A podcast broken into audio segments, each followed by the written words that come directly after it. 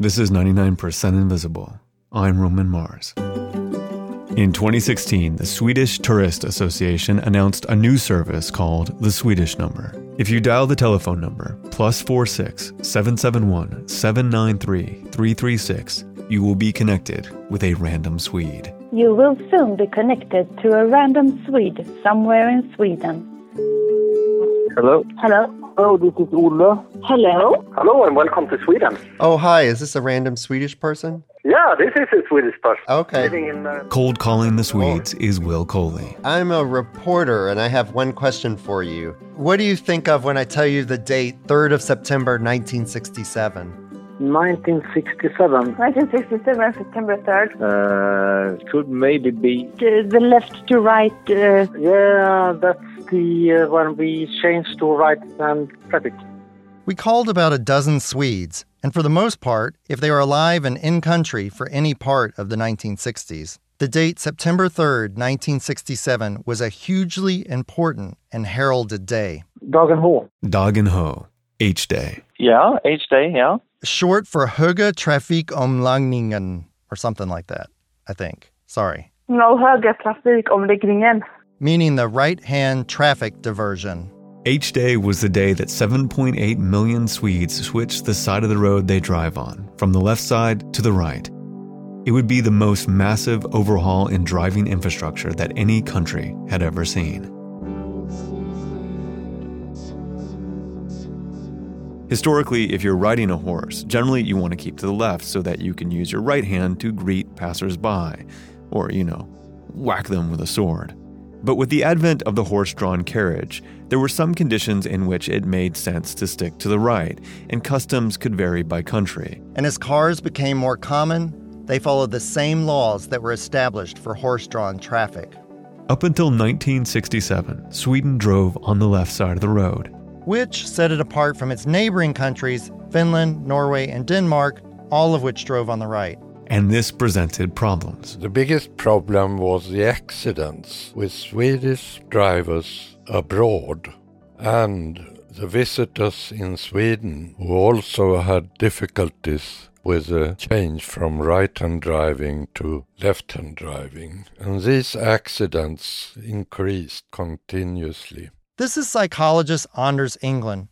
When he says left hand driving, he means driving on the left hand side of the road. When Anders started working with the Swedish government in the 1960s, they were tired of seeing Swedes getting into car accidents abroad and having tourists and truck drivers from other countries getting into car accidents in Sweden. There was also some motor vehicles were adapted to right hand driving. Swedish car companies made vehicles that were meant to be driven on the right so they could be exported more easily. But these cars also found their way onto roads in Sweden. And that was a problem. Namely, having your steering wheel on the outside edge of the road. Overtaking or passing, as you say in your country, you don't see the oncoming cars. It was a big mess. The Swedish government thought it could get a lot better if they just switched what side of the road they drove on, if they could drive on the right, like most of Europe. Legislative action to switch driving side had been attempted before, a few times actually, but it always failed. And then, in the early 1960s, the Swedish government thought that this could be the time. They put it to a public vote asking the Swedish populace to decide. The answer from the people was a resounding no. 83% of the people in Sweden voted for keeping left hand driving. So the government just went ahead and did it anyway. Sweden likes to be looked upon as a democratic country, and uh, despite that, the government decide that we must change this. Anders Englund served as part of the team that would help make that change. I was secretary in the scientific working group. As secretary, Anders supervised three teams one assessing what methods they should deploy for an educational campaign, one trying to forecast what problems they might encounter. and a third one for mass media. One of Anders's jobs was helping to come up with informational materials for the switch, like a pamphlet that would explain what would be different, what to watch out for, and what rules to follow. And just take a second to think about what kind of a job this is. If you've ever been in a car driving on the opposite side of what you're used to, everything feels wrong. So you need to teach people to identify what is actually correct, even though it feels wrong, and what's actually just you know, like wrong, wrong. The pamphlet Anders and his team worked on shows where your car goes when you make a right turn or a left turn, how to pass, what pedestrians should be aware of, how they should move, how they shall drive. The two most important things that the pamphlet did was one, to familiarize Sweden with a new traffic sign, The six formed sign with a leaning H in the middle. A hexagon sign with an H in it. H for höger or right. These signs would be visible on the roads after the switch, and there were also little stickers with an H you could put on the inside of your windshield to remind yourself while you're driving. In fact, you might still spot an H sticker inside some of the older cars in Sweden. The second super important part of the public education campaign was the date of the switch September 3rd, 1967. Dagen Ho, H Day. The pamphlet was a good start in getting people ready for H Day, but soon the government realized they needed to bring out the big guns. They wanted to unleash their nation's most effective weapon for penetrating people's hearts and minds. Pop music. En amatör Don Juan tar en chans att gå på vift Han fixar och han trixar glömmer bort att han är gift Sweden's television station had put out a competition to come up with the best song to teach people about H Day. The winner, the Telstars with Håll dig till höger Svensson. Håll dig till höger Svensson Translation Keep to the right, Svensson. Svensson Svensson being a stereotypically common Swedish last name like Smith or Jones. There's also a bit of wordplay here. In Swedish, keeping to the right is shorthand for being faithful to your spouse. Going left means having an affair.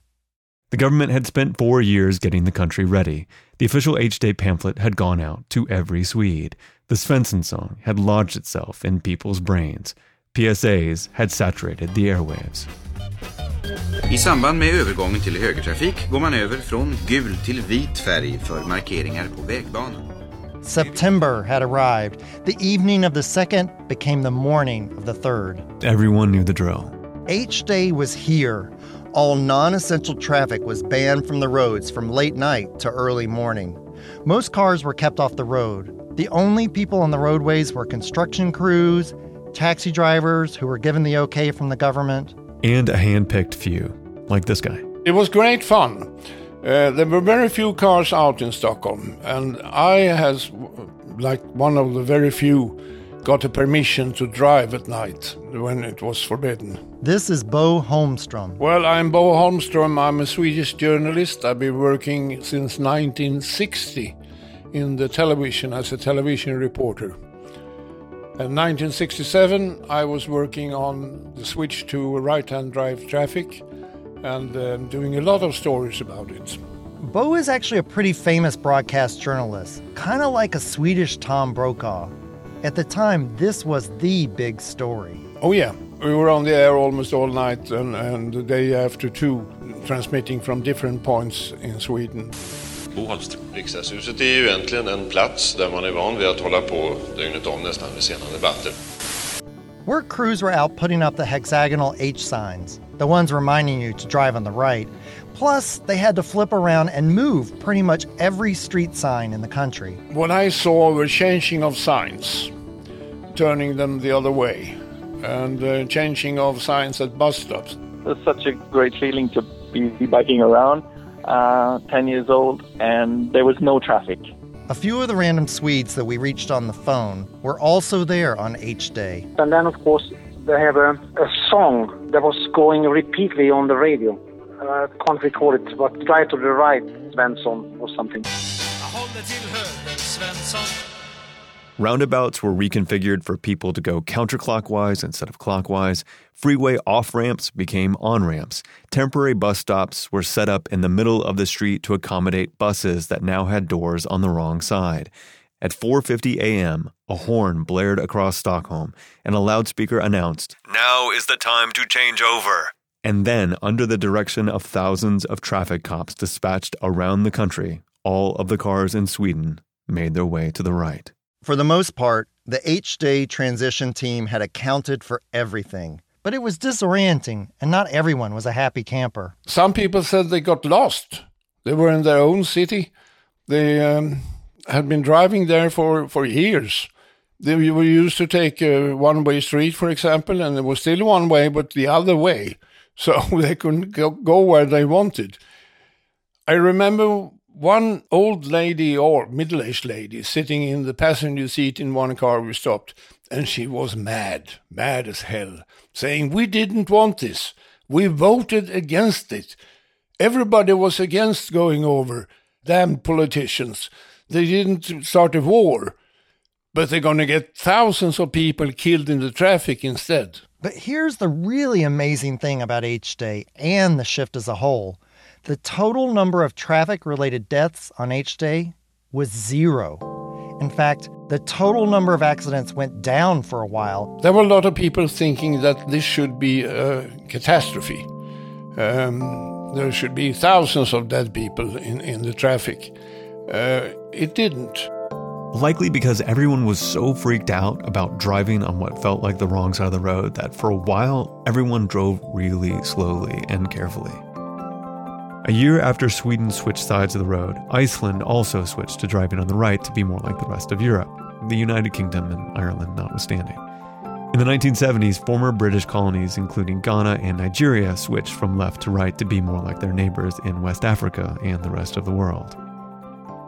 Today, the vast majority of the world drives on the right, and in places that do drive on the left, like in the UK, movements occasionally spring up trying to get the country to switch to the right. But there is one notable exception where a country went left Office of the Prime Minister of Samoa. How may I help you? Samoa. Oh, hi, this is Will Coley calling from New York. Hello, Mr. Cooley. Samoa is an island republic in the South Pacific, not to be confused with American Samoa, which is just east of Samoa. In 2009, they did the opposite of Sweden and nearly every other country who made the switch. They went from driving on the right to driving on the left. Will Coley called up the guy responsible for the change. Okay, well, hold on for a minute. I'll transfer the call. Okay, thank you so much.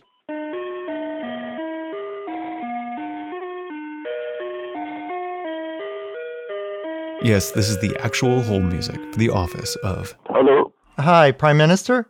Yes. Uh, I am uh, the Prime Minister of Samoa, Tuilaepa Sailele Malielegaoi. For Prime Minister Malielegaoi, switching to the left offered one major obvious benefit aligning Samoa more closely with the biggest nearby economies Australia, New Zealand, and Japan. All of which drive on the left. Well, it's uh, something that we have been uh, thinking about for a long time, mainly because um, we needed to import cheaper cars. Samoa wanted to import cheap used cars from nearby Japan.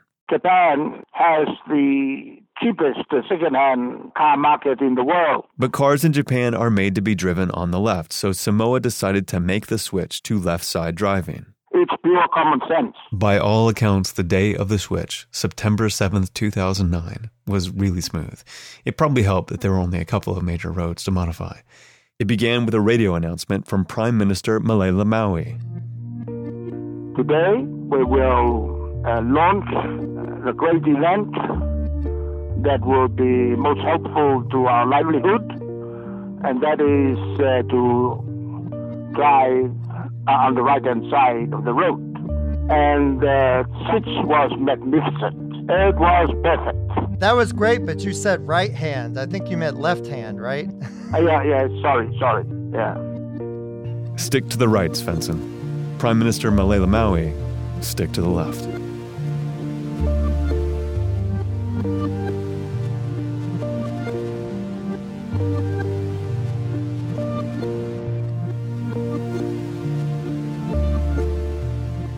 Ninety-nine percent Invisible was produced this week by Will Coley and Sam Greenspan, with Katie Mingle, Sharif Youssef, Delaney Hall, Kurt Kolstad, Avery Trufelman, and me, Roman Mars. Special thanks to Peter Kincaid, author of Rules of the Road. Also thanks to Diana Kincaid, Yuan Nicholson, Gustav Algren, Ambassador Feturi Elisaia, Boris Lindquist, Kate Montague, Rowena Fatuava Vavatau, and the Swedish Radio Archives. And thanks to our random Swedes, Kenneth Johnson, Lucas Nielsen, Hans Björkman, Mona Mortazavi, and Yula Grunitz. We are a project of 91.7 KALW in San Francisco and produced out of the offices of Arcsine, an architecture and interiors firm in beautiful downtown Oakland, California.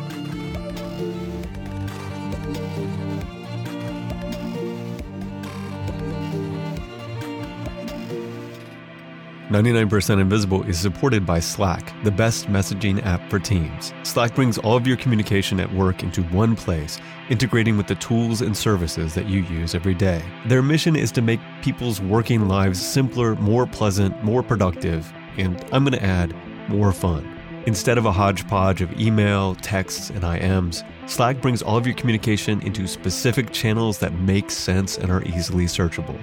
You'll be amazed how essential Slack is once you get started. Slack is free to use for as long as you want, but they do have paid plans with additional features and more powerful functionality. Anyone who visits slack.com slash 99 will get $100 in credits they can use whenever they decide to upgrade to any paid plan. Go to slack.com slash 99. Support also comes from FreshBooks. If you're anything like me, you'll understand when I say that invoicing clients is the kind of task that actually inspires procrastination. It doesn't actually make any logical sense because invoices are the things that get me paid, yet I still avoid them like the plague. But I've found a better way. Our friends at FreshBooks have made it their mission to create a really easy way for freelancers and small business owners to craft and send polished, professional looking invoices in seconds. To try FreshBooks free for 30 days, go to freshbooks.com slash 99pi and enter 99% invisible in the How Did You Hear About Us section. And finally, this show and Radiotopia from PRX is made possible by our generous donors around the globe, the Knight Foundation and MailChimp. MailChimp just launched a new online store called Freddie & Co. That's F-R-E-D-D-I-E-A-N-D dot C-O, Freddie & Co. And it's a place where you can buy limited edition products made by cool companies with 100% of the profit going to charities that MailChimp loves. Their first collaboration is with the Australian Odd Pears Sock Company. They make really cool socks. And the charity partner is Lost and Found Youth, an Atlanta based organization dedicated to ending homelessness of LGBTQ youth. Check it out at freddieand.co. This week on our MailChimp newsletter, the origin of the biohazard warning symbol and the process of making a graphic that's memorable and meaningless. Do you see that that symbol right there? Yes, I do see that symbol right there. Do you know what that symbol means? I think it means toxic. How did you know it was toxic, or did you just remember I just, that? I remembered that it was toxic. If I didn't know it was a warning, I would just think it was a cool design. Subscribe to the newsletter and get that story at 99pi.org. Much of our music came from OK Akumi from Hell Audio. That's H E L audio.org. You can find this show and like the show on Facebook. Follow us all on Twitter and Instagram, but the best way to explore the 99% invisible activity that shapes the design of our world is to click around the hundreds of stories, now both audio stories and print stories, on 99pi.org.